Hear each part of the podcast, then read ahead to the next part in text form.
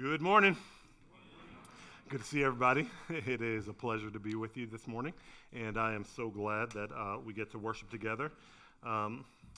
Today is obviously the week before Patrick Mahomes wins yet another. Are we in disagreement? Okay, I'm just saying. But it is the week before the Super Bowl, and again. I hope you've picked your teams and hopefully withheld your bets.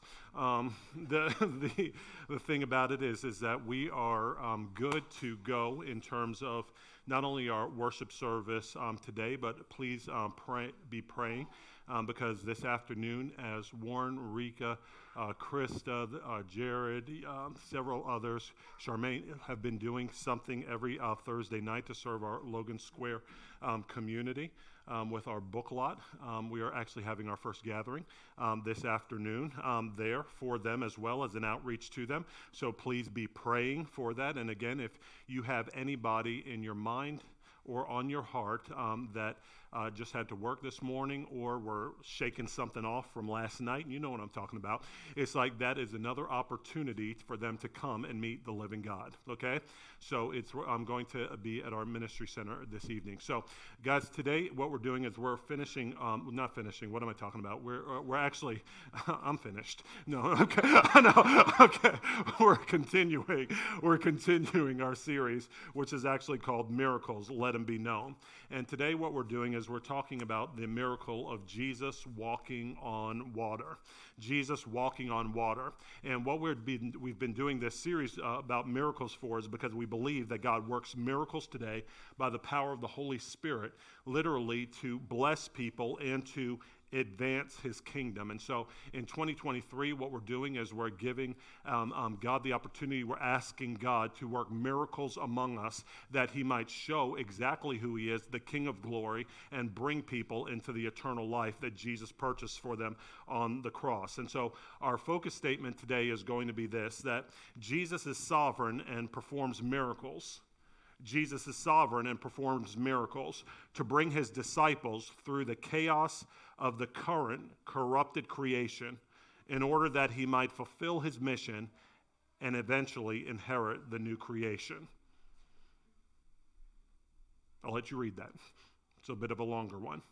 Jesus is sovereign and performs miracles to bring his disciples through the chaos of the current corrupted creation in order that they might fulfill his mission and eventually inherit the new creation. And so we are sojourners and we are passing through. Isn't that good news? We are passing through. No matter how many people are pursuing their best life now, it gets better when you're in God and ultimately when he brings his redemption to the earth. Amen?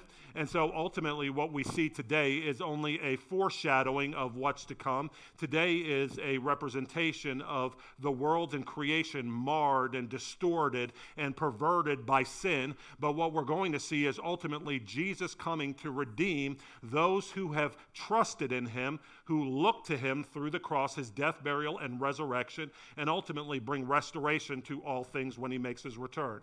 And so every one of the seven signs, every one of the seven miracles of Jesus as we've been going through them in the book of John are helping us go deeper into an understanding of who he is and what he's come to do in and through our lives. And so let's open to John 6 today, talking about this particular instance of Jesus walking on water.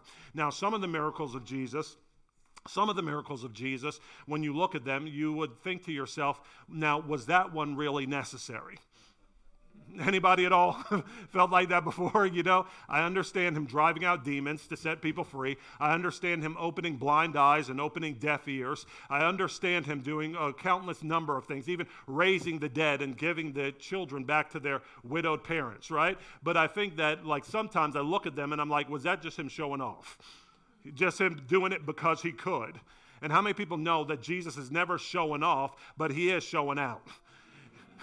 He's never showing off, but he is showing us exactly who he is and bringing us deeper into an understanding of who he is. And this is what he's doing in this particular miracle. So John chapter 6, let's read verses 16 through 21. I'll give you a little context of before and after. Then we'll come back around to our 3 points, okay?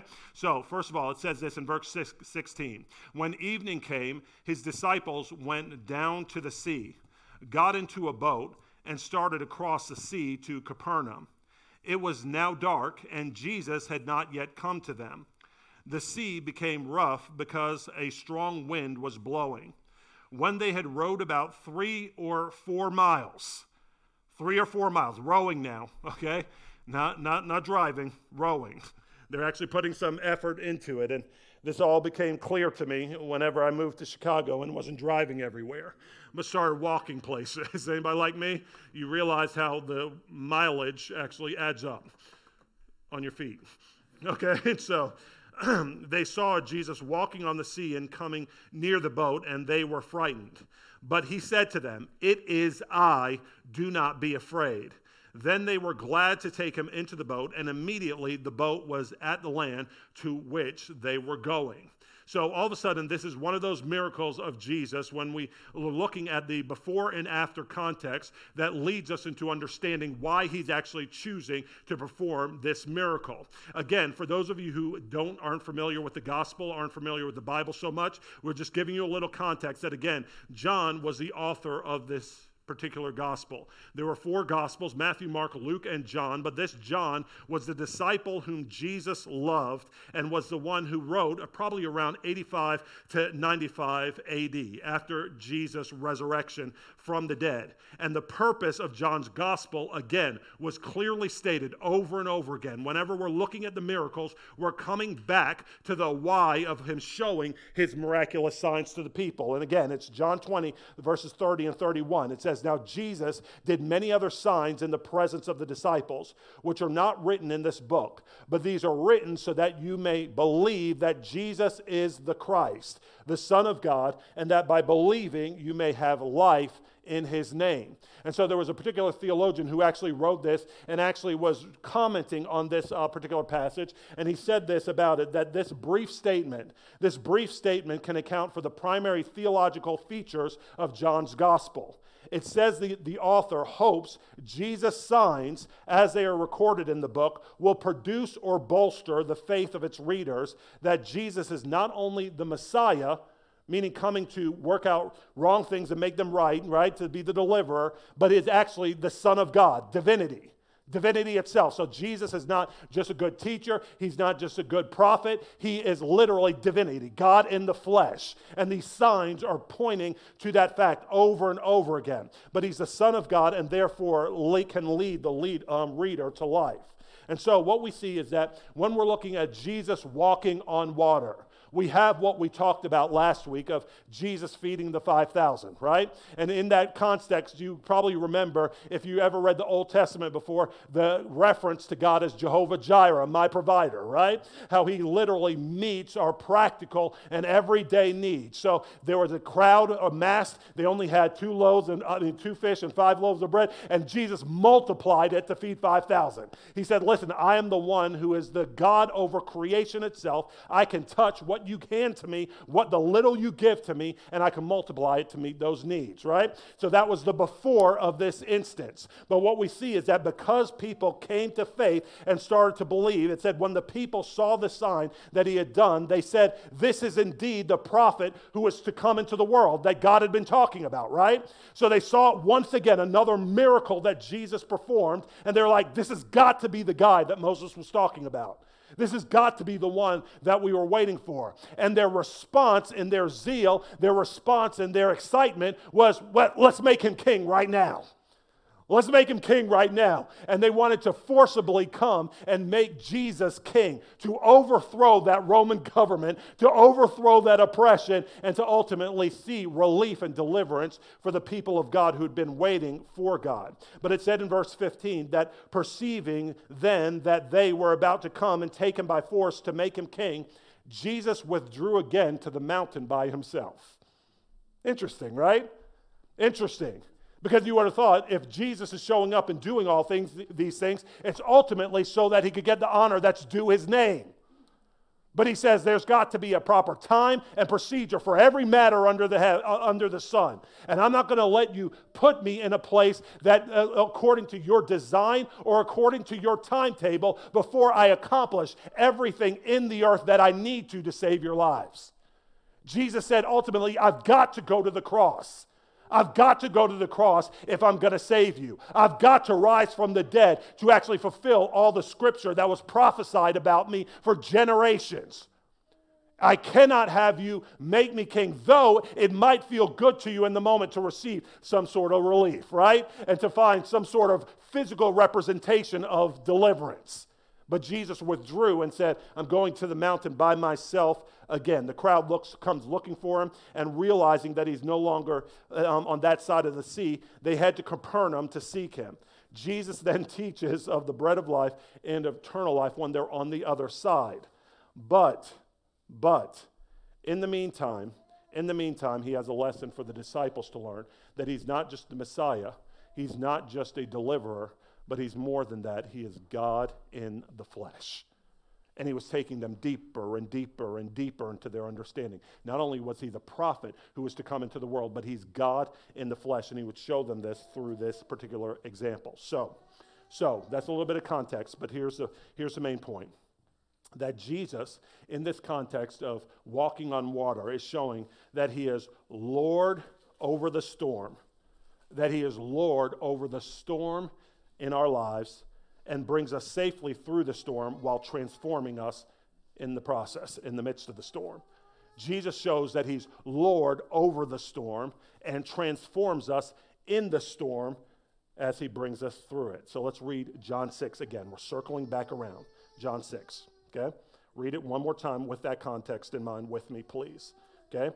When evening came, his disciples went down to the sea, got into a boat, and started across the sea to Capernaum. It was now dark, and Jesus had not yet come to them. The sea became rough because a strong wind was blowing. When they had rowed about 3 or 4 miles, they saw Jesus walking on the sea and coming near the boat, and they were frightened. But he said to them, "It is I, do not be afraid." Then they were glad to take him into the boat, and immediately the boat was at land to which they were going. So, what is Jesus teaching us through this? I think there are at least 3 things. Number 1, Jesus left his disciples to face the storm without him. That's number 1. If you notice in that scripture, Jesus left the disciples in the storm to face it without him. Number two, Jesus reveals his glory to the disciples in the storm. And then number 3, we see that Jesus ultimately brings them safely through the chaos of the storm, transforming them in the midst of it. Okay? Now, when we are specifically looking at the storms in our lives, as long as you are living in this world, you are going to experience the product of sin. Has anybody ever dealt with the product of sin, not because you committed it, but because it was committed against you? Has anybody ever dealt with sin or the products of sin because you yourself called it upon yourself, and then it caused issues, a storm in your life that you produced on your own? Okay. Yes, if you are in any type of relationship, have you ever misstepped? Come on now. Have you ever misstepped? Said something you shouldn't have. Said it in a way you shouldn't have. That was a little bit inconsiderate. That you literally did not realize you were in a minefield, but you were like, boop, boop, boop, boop, boop, boom, right? And then it went off. I've been there before, and not only have I been there before, people have been there, unfortunately, with me. People have been there with me, not knowing my sensitivities, not knowing my history, not knowing all the baggage that I'm working through with God. And then all of a sudden, a storm is created. And one of the early things that I learned to do when I was a Christian, because I came into the practical side of serving Jesus, is when storms literally rose up in my life, whether because of my own fault or because of the fault of others, I learned how to go to the Lord of the storm to calm those storms. Anybody with me? I learned how to literally not try to work things out myself, but I learned how to pray because I needed to. I said, this isn't getting better. This is getting worse the more I try to fix it. Anybody been there before? The more you spoke, the more you responded, the more you tried to offer your solutions in the midst of that particular instance, the worse it got. It's like you had an unknown can of gasoline and you were just pouring it everywhere on the fire. Anybody else? It's sort of like I literally tried to say, hey, listen, I did not mean that. Well, you should have known better. Whoosh, fire, right? It's like burn, baby, burn. You know, it's so like all of a sudden, and listen, I'm not just talking about in marriage. I'm talking about with friends. Anybody ever literally had friends before that you had a beef with, and it's sort of like the more you did not talk to them, the more the accusations against them grew in your minds. The more the accusations grew in your minds, because the devil loves to exploit lack of relationship and lack of communication, right? And so you have all types of scenarios, all types of offenses that are rising up in your heart towards people, and it's brewing in a storm. And I'm guilty of that all the time. Come on, B, isn't that true? B is my wife. She knows. Sometimes she's like, Rollins, zip it. Not because she doesn't love me, because it's like the more you talk about this, the worse it gets in your own heart. The storm is raging. You know what I'm talking about? And it's sort of like, but as soon as I see the person with whom I had the offense, it's sort of like, oh, I love you. Where have you been, right? Because all of a sudden you feel different by proximity being different. And here's the thing about it. It's like Jesus deals with sin in our lives. He deals with the storms that rage as a product of sin, whether committed against you or coming through you, and shows that he's the Lord of glory in the midst of it. But sometimes when you're going through a storm, what we see is that like the disciples in this particular instance, it seems that Jesus isn't in the boat. Anybody ever been there before? Where you were going through something that felt like Jesus wasn't in the midst of the scenario. He wasn't in the midst of the scenario. See, Jesus sent them along, and he says, listen, I'm going up on the mountain to pray. You guys go along like across the sea. I'll meet you on the other side. And Jesus says, all of a sudden, there was a storm that started to rage, and the disciples were rowing for at least 9 hours. It was about three in the morning at that point. And I don't know about you, but I don't get better, I get worse the later it gets, right? When they used to have that old song, The Freaks Come Out at Night, right? I recognize that because I was like, or later it got, the worse I got. Anybody say some stupid stuff whenever it gets late? Think about how the disciples are at this point. Tired, frustrated, aggravated, and then a storm starts raging. But they're doing the very thing that Jesus had called them to do. Jesus told them to go across the other side, knowing that storm was coming, but he said, listen, in the midst of the storm, it may not seem like I'm there, but I've got my eye on you. What is it that God's called you to do? What is it that God's called you to do? And in the midst of his calling, right now, you're tired, you're frustrated, you're aggravated, and it seems like the help that you want from God is not there because it's late, you've been doing it a long time, and it seems like he's not showing up. Anybody ever been there before? And all of a sudden, what happens is that fear is produced. Fear is produced. And it's not that Jesus was ignoring them, but Jesus was setting them up to show them something greater about himself. And when he calls you to something, there are going to be times where you are rowing, where you are traveling, where it seems like you are trying to just get to the other side and Jesus is in your midst. But Jesus is ultimately going to say, I'm there and I'm going to show you how I show up even in the midst of trial if you would just wait for me and trust me. If you would just wait for me and trust me. And what we see is that all of a sudden, throughout the watch of the night, between 3 and 6 a.m., the question begins to rise in their hearts. Am I facing this alone? And for us, it's a question, has Jesus ever seemingly left you to face a storm alone? But the question is answered with saying, whatever your specific situation, you may have felt perplexed, not understanding what Jesus was doing, or maybe you were disappointed because you expected him to do something he didn't do. And perhaps this has even been led to an anger and resentment in your heart towards God. An anger and resentment in your heart towards God. And as the storm goes on, this leads you to feel weary, depleted, and possibly hopeless. And the only reason that we're talking about this is because I hear it over and over again when circumstances do not work out as people want them to or expect them to. I don't know how many people I hear with the audacity in their mouth to talk about, I'm just angry with God. Anybody ever say those things before in your heart? Come on, me. I'm just mad at God. Or if a God were in front of me right now, I'm like, what? Hold on now. No, I'm serious. This is how people talk today. If God were with me right now, I'd give him peace of my mind. Well, brother, sister, he already knows what's on your mind. And if he were in front of you right now, I don't think you'd be talking, puffing out your chest like that, right? God is holy. He's magnificent. He's awesome. But he allows us to go through storms, even seeming like he's not there, to show us, number one, what's in our heart, number two, what needs to be dealt with, and then number three, what he's going to do to show himself strong. My appeal to you is to recognize this and understand that Jesus reveals his glory to us as disciples in the storm. And in the middle of their rowing, the disciples looked up and saw Jesus walking on water, and they were frightened.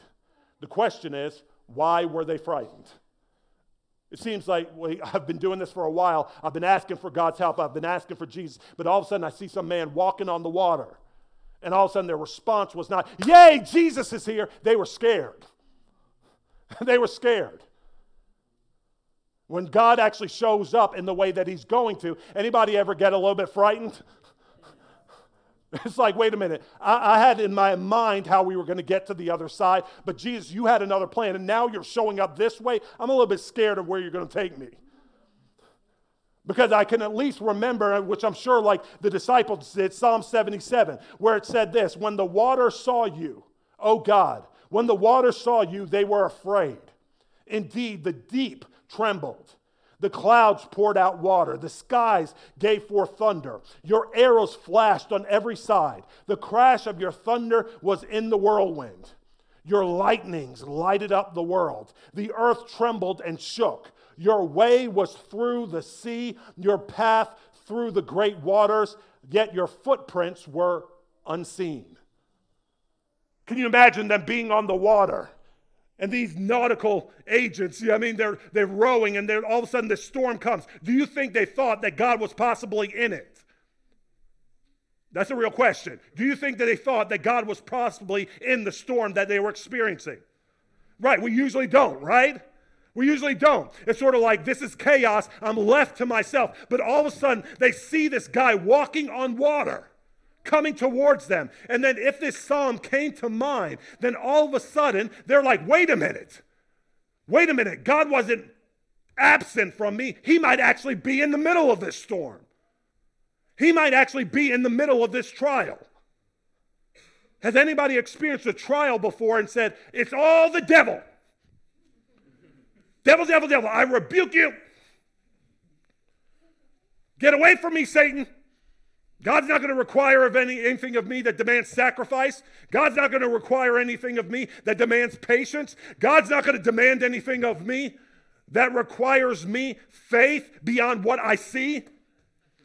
Get away from me, devil.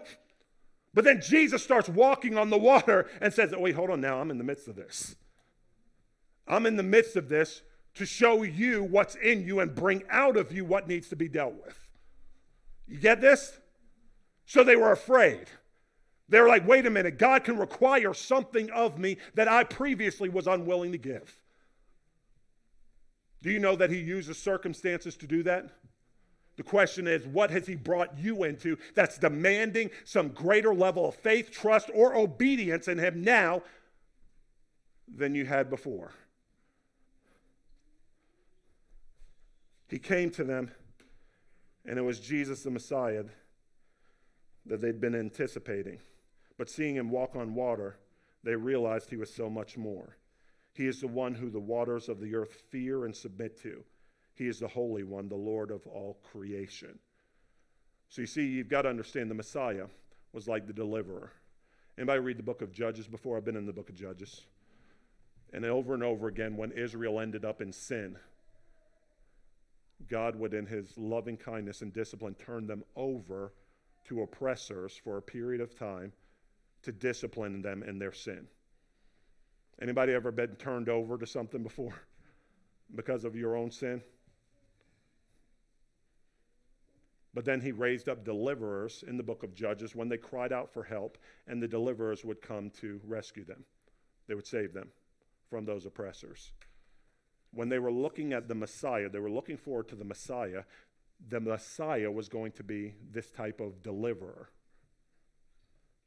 But what Jesus is showing by walking on water is he's, I'm more than just a deliverer. I'm God in the flesh who actually has power over creation itself. You understand the difference. He's taken it up a notch. I'm showing you that I'm God in the flesh who has power over creation itself, and all creation itself submits to me. And when he said, "It is I," it is I. It was a Greek word, and in other contexts, this can be translated as I am. When he said, it is I, he's saying, I am. I'm bringing you into this to show you I am the great I am. I'm not just somebody coming along to give you suggestions. I'm not just a good counselor. I'm not just another good bestseller that's going to help make your life better. I am that I am. So don't be afraid when you're in the midst of this storm. And when they heard this, he said, you better believe that the people were remembering. Exodus 3:14, when God said to Moses, I am who I am. And he said to them, say this to the people of Israel, I am has sent me to you. And by seeing Jesus walk on water and by hearing Jesus' words, they went from seeing him as the Messiah who would be Israel's prophet and king to the Messiah who is Israel's God.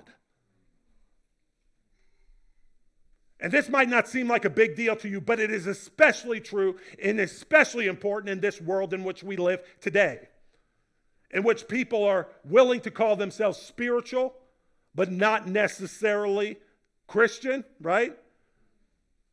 Well, let me tell you something. Jesus said there is salvation in no other name. And there's no other name under heaven and earth by which we might be saved except the name of Jesus. Why? Because of not only who he is, but what he's done for us to bring reconciliation to Almighty God. And what we see is that all of a sudden, Jesus revealed his glory to his disciples in the middle of the storm. And often, when we least expect it, he will reveal his glory to us in the storm as well. Just as the disciples had too small a view of who Jesus was and what he'd come to do, how often do we have too small a view of him? And so we expect him to act and behave in certain ways. And when he doesn't, we are confused, disappointed, and maybe even resentful. But Jesus never fails to show up in our storm, and when he does, he reveals himself to us in ways that we could have never imagined if we had stayed safely on the shore. If we had stayed safely on the shore. So meaning that God will bring us out onto the waters to reveal to us in a greater manner who he is. Do you see that? God will bring us into circumstances where it's beyond just words on a page, meaning even the scripture that you read. How many of you have read familiar verses before, but if you were honest with yourself, don't know the reality of it in your everyday life? But God will bring you out onto the water so that you might see him miraculously as he is. Charles Spurgeon said it this way. He actually had a great sermon called Night and Jesus Not There. Night and Jesus Not There. He said, So be of good cheer, for Jesus Christ will come to you even when it is all dark around you. And here is another word of cheer for you, namely that when he does come, it will be in a way that will give you a higher sense of his glory than you ever had before. You have seen him on the land, but you have never yet seen him on the water. Well, you could not see him walking on the water unless you were on the water yourself, and you could not see Jesus Christ calming the storm unless there was a storm to be quieted. And if the wind did not blow, you could not tell whether he could control it. Trial is absolutely necessary in order to reveal to us some of the attributes of our gracious God. This was not an arbitrary miracle. It was not done in vain. He allowed it to bring us to a place where he would show us who he is. What is God showing you about himself today? What trial are you in the middle of today? What are you believing for that you're like, listen, I have no way to get there on my own, but unless God himself shows up, I'm going to be stuck. And this storm might actually overtake me. Jesus says, I not only meet you there, I show you who I am there. And then number three, Jesus brings you safely through the chaos of the storm, transforming you in the midst of it. It said that when Jesus got into the boat, things changed. When Jesus got into the boat, things changed. And I mean, that's just simple, right? I love like theology, and this is a part of simple theology. When Jesus is in the boat, things change. It's good theology, right? When Jesus is in the boat, you get where you need to go. When you've been rowing by yourself, seemingly, on your own for what seems like days, months, and years, not getting to the destination that you even felt he called you to.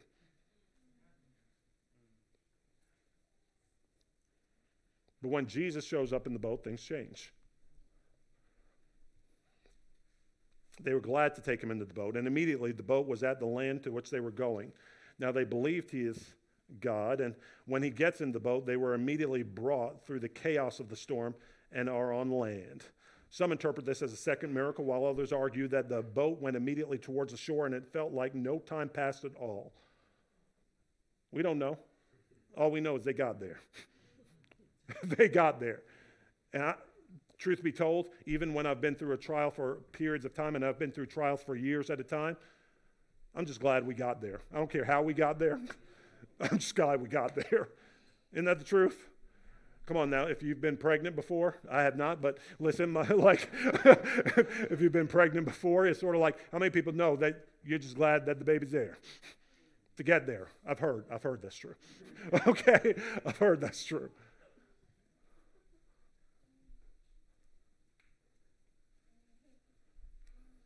On their own, they were striving against the obstacles of the storm, but when God, the Holy One, the Sovereign Lord of creation, got in the boat, they were brought through the chaos of the waves and safely to shore. Sometimes when Jesus reveals his glory to us in the storm, we're immediately delivered from the circumstances we've been facing.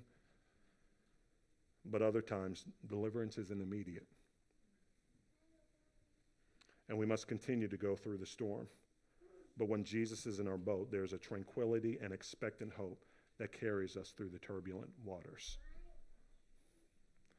Now, I don't want you to miss this point.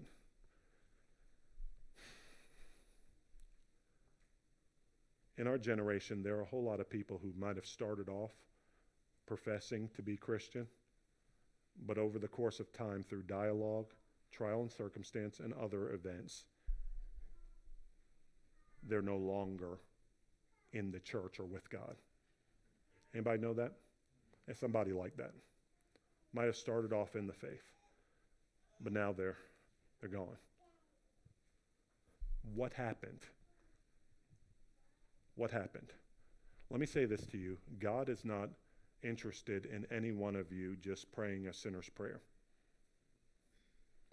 God is not interested in any one of you just being momentary disciples. God wants to complete the work that he started in you. And whether through trial, tribulation, disappointment, or things that are trying to shake your inevitable trust in humanity, much less God, he wants you to remain in him. Do you understand what I'm saying? Has anyone ever been through something that challenged your faith? Challenged your confidence in God? Well, God is showing his miracle here to actually give them staying power. Don't forget that they had the experience of rowing for that potentially 9 hours. But then Jesus showed up, showed himself to be present with them, showed himself to be God over the storm that they were experiencing, and then they got to the other side. How many people know that that changed their perspective on who God is and how God interacts with them through trials? That God is, in fact, not absent, but God is, in, like the scripture said, an ever-present help in times of trouble. See, we don't like messages like this because nobody likes trouble. And that's natural. Nobody should be celebrating trouble, right? But the truth is that as long as we're in the fallen world, trouble will be part of life. But what do you do in the midst of that trouble? Do you throw off your faith, or do you see God as a God of miracles who's not only present with you but can bring you through them to the other side? See, the disciples, in seeing Jesus walk on water, they were able to understand him as that at that point. And saying, I may face things from this point forward, but I know that God is going to show up, and not only show up, but be in control of the situation as I remain in him, because I saw him walk on that water when there was chaos all around me. And so when they go to the other side and we see Jesus starting to teach with hard teachings, remember we talked about the before, but then we talked about the after. What happened when Jesus got to the other side? He started to talk crazy talk when he said things like, unless you eat my flesh and drink my blood, you can't have any part of me. Now to the Jewish community, that sounded crazy. When I first read it, it sounded crazy. As a new believer, it's like, what is this, cannibalism? That's not what Jesus is talking about, right? He said, unless you receive my broken body and my spilled blood shed for you, you can't have any life in you. But how did they respond with that misunderstanding in the moment? They said, this is a hard teaching. Who can accept it? I'm out. And though they had just been on the other side and seen the miracles that Jesus had done, feeding the 5,000, right? They were like, listen, Jesus is meeting all my needs. Then they get to the other side, and then all of a sudden, Jesus is like, unless you eat my flesh and drink my blood, you can't have any part of me. The very same people who saw those miracles were gone. And how many of us have seen the miracle power of God, but in times of testing, we're like the Israelites. Yeah, you brought me through the Red Sea, but now, you know what I mean? I'm tired of this manna. I'm tired of this quail. When am I getting to the promised land? And then you could be tempted to be gone just like them. What have you ever been challenged by God?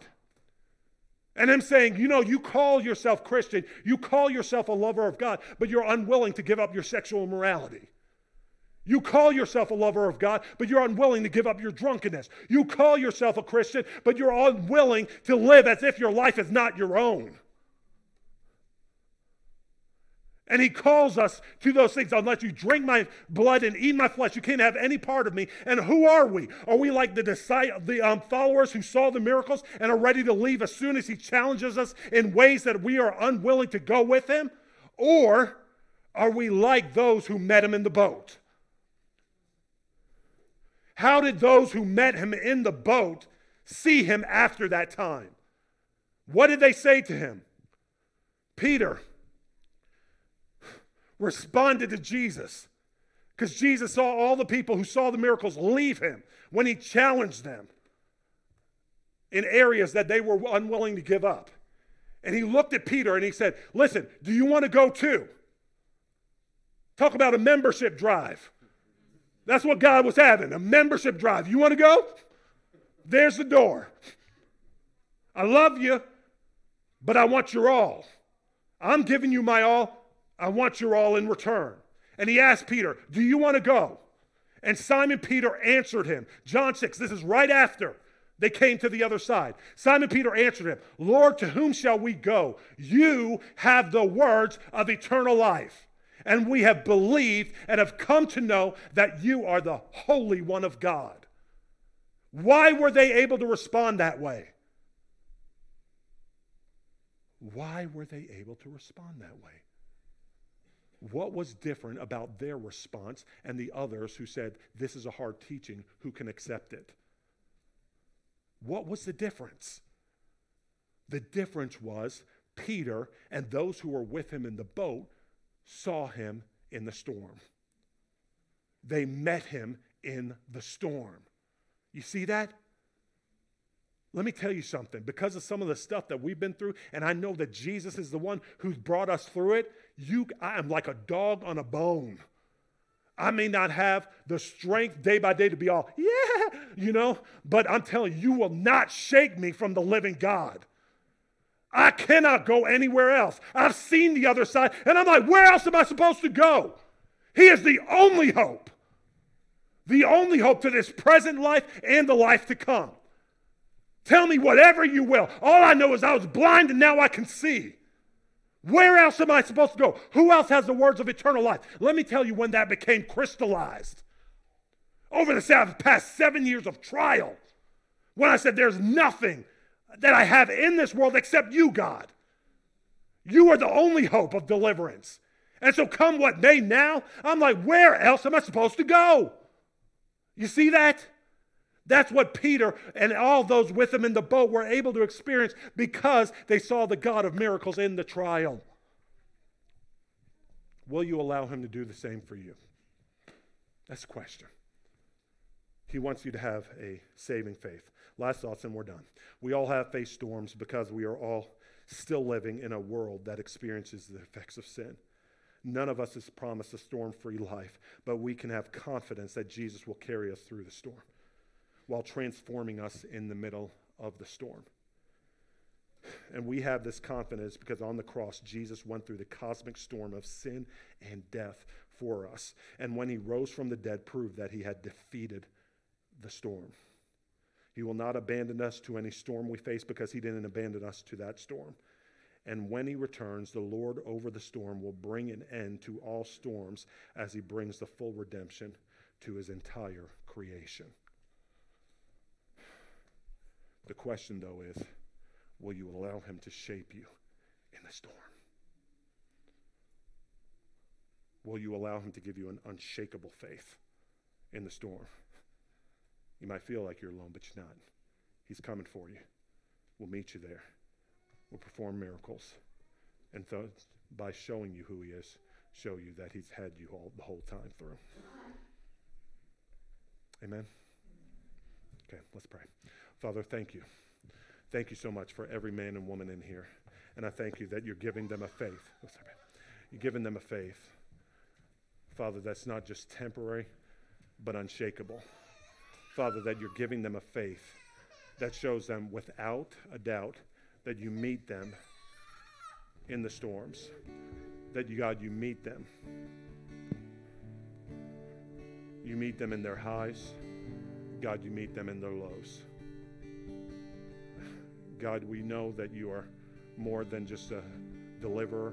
We know that you're more than a good teacher or prophet. We know that you're God in the flesh. And God, we pray that you would begin to help us relate to our times, our circumstances, as if you are the one who controls it all, the one who can speak and actually bring peace to our troubled hearts, troubled minds, and troubled lives. Father, the one who can literally deliver in an instant. But God, I'm asking that you would give every man and woman in here not only the peace, but the perspective to wait until they understand that you're in the boat. And they would cry out to know that you're in the boat and have been, even when they haven't seen you. And I pray, first of all, for encouragement. Is there anyone in here who says, you know what, I've been going through my own storm, and I just need to know Jesus is in the boat. I just need to know Jesus is in the boat and Jesus is going to get me to the other side. I need divine encouragement to come, not only showing me who he is, but that he's able to do for me what I can't do for myself. Is there anyone in here like that? Yeah. God, I pray that you would strengthen my brothers and sisters.